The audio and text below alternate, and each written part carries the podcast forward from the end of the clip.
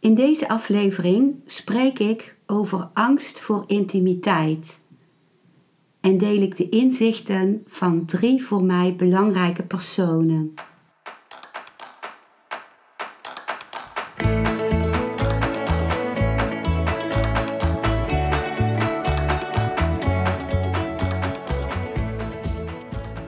Welkom bij een nieuwe aflevering van Modita's podcast Van Pijn naar Zijn. De podcast waarin ik je meeneem voorbij de pijn in je leven naar wie je diep van binnen bent. Hoe kun je beter omgaan met je gevoelens? Hoe vind je rust in je hoofd? Wat zit er precies achter je pijn? En vooral, hoe kun je steeds meer jezelf zijn? Adem eens diep in en uit. Ik wens je veel luisterplezier.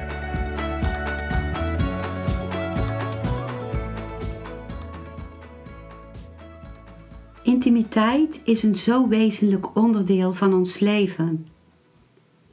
En voor velen is de angst voor intimiteit zo herkenbaar.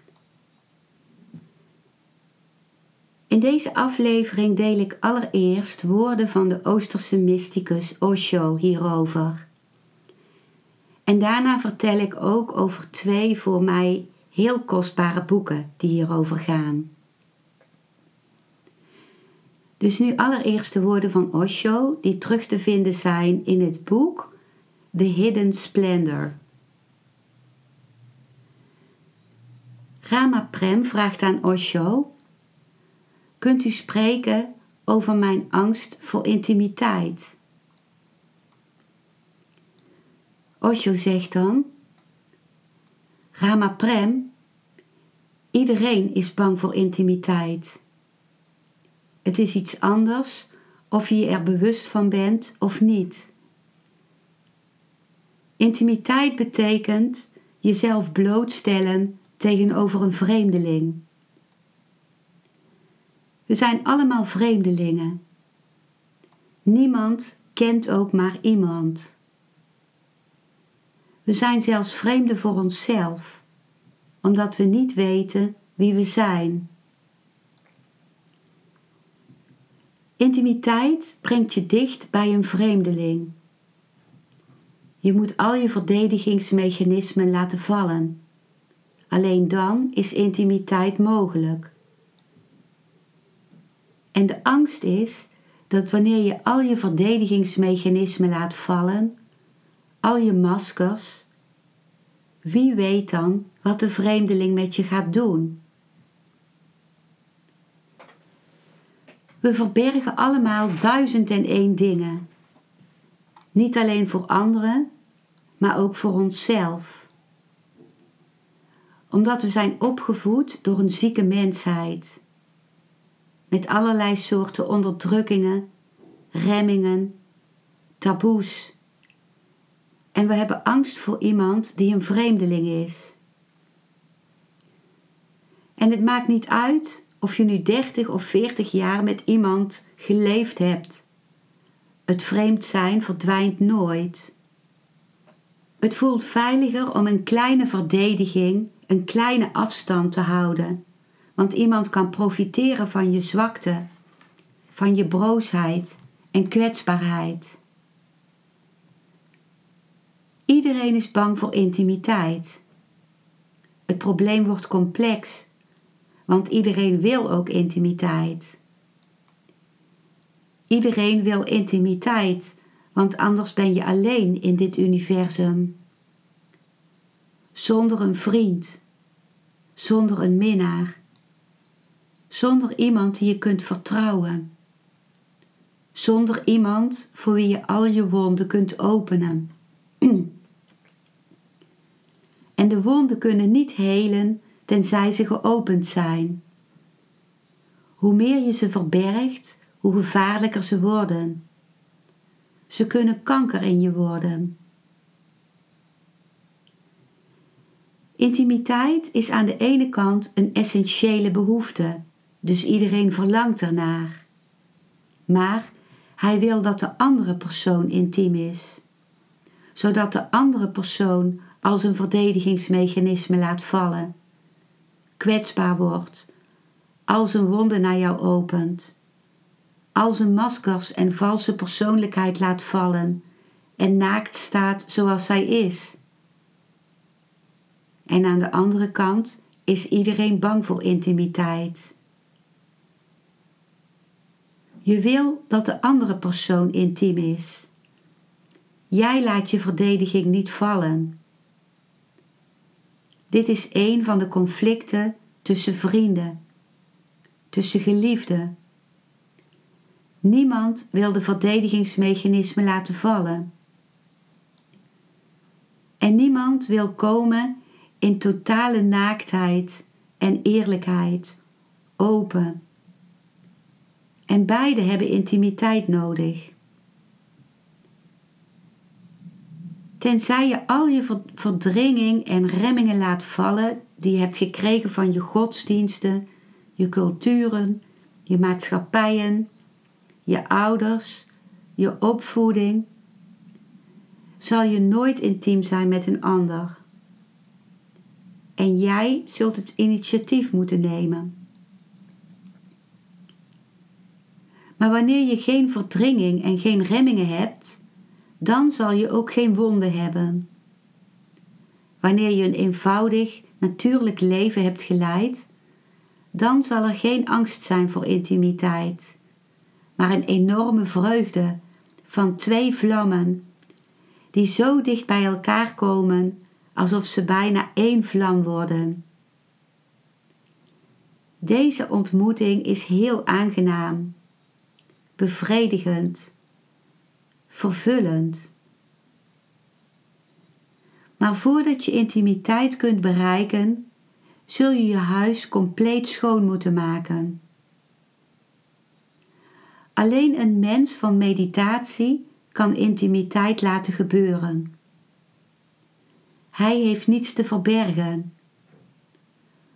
Alles waarvan hij bang was dat iemand het te weten zou komen, heeft hij zelf al laten vallen. Hij is slechts een stilte en een liefhebbend hart. Je moet jezelf in zijn totaliteit accepteren. Wanneer je jezelf niet in zijn totaliteit kunt accepteren, hoe kun je dan verwachten dat iemand anders je accepteert? Dit waren de woorden van Osho over intimiteit die ik in deze aflevering wilde delen. Nu vertel ik over de twee boeken over het onderwerp intimiteit en relaties die ik heel kostbaar vind. En ik begin met het boek van Hanna Kuppen. Hanna Kuppen beschrijft in haar boek Liefdesbang wat de achtergronden kunnen zijn als je een relatie wil en de ander zich steeds terugtrekt.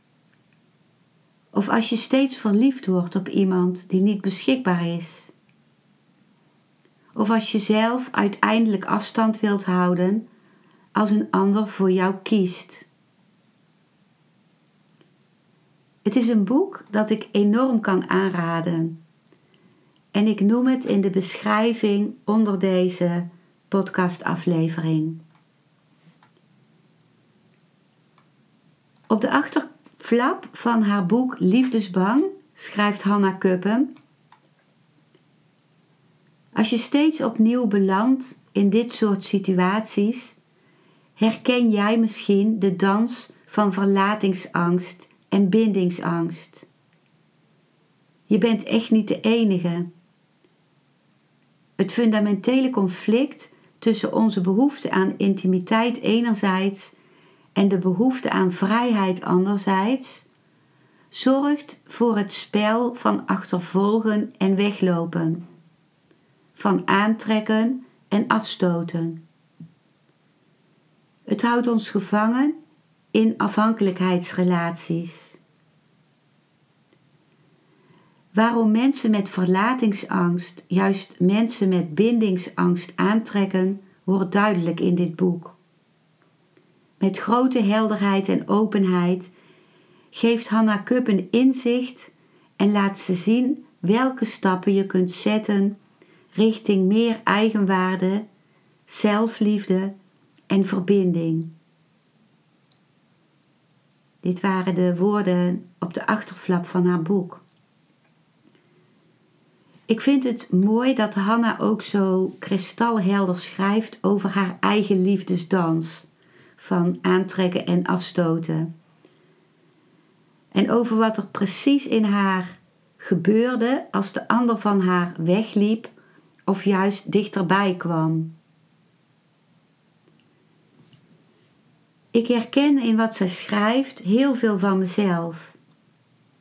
Bij mij speelt verlatingsangst een grote rol. Dat heeft onder andere te maken met het feit dat ik een alleengeboren tweeling ben.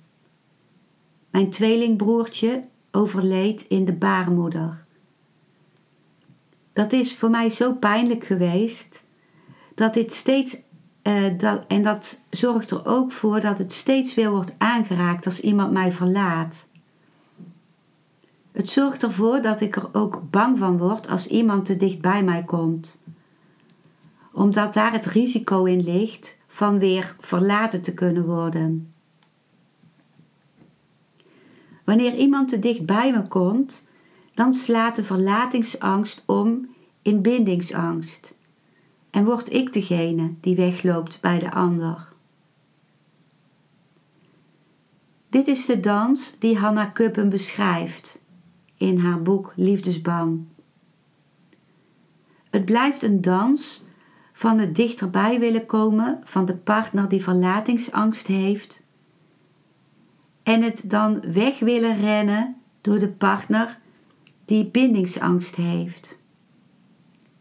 Als de partner met de bindingsangst dan ver genoeg weg is gegaan en genoeg afstand heeft genomen, ontstaat bij die partner vaak de angst dat de ander hem of haar zal verlaten en komt hij of zij weer dichterbij. Tot er weer een moment komt dat dit te dichtbij is en hij of zij weer weg wil rennen. Daaraan draagt bij dat degene met de verlatingsangst zo bang is om verlaten te worden, dat deze persoon een claim legt op de partner met de bindingsangst, waardoor diens bindingsangst alleen maar groter wordt. Vaak houden deze partners meer van elkaar als de ander verder weg is. De zo ontstane ruimte geeft een soort veiligheid om de gevoelens weer te laten stromen, omdat de bedreiging van de verbinding nu verder weg is. Het voordeel dat de partners in zo'n relatie zien, is dat de relatie intens is. Intense blijdschap bij het dichter bij elkaar komen en intens verdriet als de verwijdering weer ontstaat. Die verwijdering roept zulke heftige gevoelens op dat de vreugde van het weer bij elkaar komen extra sterk is. Dat wordt vaak ervaren als diepgang en als heel romantisch. Een relatie die veilig is en waarbij de partners echt voor elkaar kiezen, zoals dat in een veilig gehechte relatie gebeurt, lijkt voor de verlatingsangstige of de bindingsangstige heel saai en bezadigd. Het is heel moeilijk om uit deze dans van achtervolgen en weglopen te geraken. Ik ervaar dat zelf ook zo. Wat hier als inzichtgevend en helend kan zijn, is om er vanuit het perspectief van familieopstellingen naar te kijken. Indra Torsten Prijs heeft hier een prachtig boek over geschreven. Dat heet Je relatie helen. Dit boek is zo inzichtgevend dat ik het iedereen kan aanraden. Ik zal ook dit boek in de beschrijving onder deze aflevering vermelden. En ik zal iets uh, daarover vertellen, over uh, uh, wat familieopstellingen kunnen betekenen in het inzicht krijgen en het, een helende beweging tot stand brengen in relaties. Bij een relatieprobleem is het meestal niet zo interessant om te kijken naar wat er goed of fout zou zijn in je partner. Maar veel meer wat, wat heeft gemaakt dat jij deze partner hebt aangetrokken. Vaak doe je hetzelfde als je ouders of voorouders hebben gedaan. Wat als achtergrond heeft dat je hen onbewust wilt volgen. Of dat je iets wat bij hen niet is opgelost zichtbaar wil maken. Van, en dat is altijd vanuit liefde. Zo gaat een partner soms bij de ander weg zonder precies te weten waarom. En als je dan bijvoorbeeld naar het familiesysteem gaat kijken, was dat de leeftijd, was dat bijvoorbeeld de leeftijd waarop opa oma verliet. Of een van de ouders bij een ongeluk om het leven kwam. Ook kan het zijn dat als er bijvoorbeeld een woede was van je oma naar je opa, die niet is opgelost door hen, jij plaatsvervangend voor je oma woedend wordt op jouw partner. Dit zijn maar een paar voorbeelden. Maar in de familieopstellingen die ik geef, zie ik heel veel verschillende soorten dynamieken van verstrikkingen binnen het familiesysteem die werkzaam kunnen zijn bij relatieproblemen. Zoiets los je niet op met je hoofd of met, met het denken, omdat het altijd onbewust gebeurt. Een familieopstelling kan helderheid geven en een helende beweging in gang zetten. Relaties zijn iets wat ons ten diepste raakt. Ze zijn een grote spiegel en ze raken onze diepste pijnpunten. En het zorgt ook voor onze groei, als we daar open voor staan. Er is zoveel meer over te zeggen, te voelen en te ontdekken. Maar voor deze aflevering laat ik het hier nu bij. Dankjewel voor het luisteren naar deze aflevering. Ik hoop dat hij je een nieuw inzicht of perspectief heeft gegeven. Ik hou van interactie, dus als je iets wilt delen, stuur me dan een mailtje op info apenstaartje genietenvanmeditatie punt n l. Ik geef je dan altijd antwoord. Ik wens jou dat je vreugde in het dagelijks leven zult ervaren en innerlijke rust. En dat je steeds meer je pijn zult kunnen omvormen in zijn. Je kunt de afleveringen van deze podcast volgen via Spotify, Google Podcast, Apple Podcast en Podbean door op de volg- of abonneerknop te klikken. Als je luistert via de Apple Podcast, dat kan alleen als je een iPhone hebt, heb je een extra voordeel. Omdat als je op de knop abonneren klikt, je steeds een berichtje op je mobiele telefoon ontvangt als er weer een volgende aflevering van mijn podcast verschijnt. Je bent van harte welkom bij die volgende aflevering.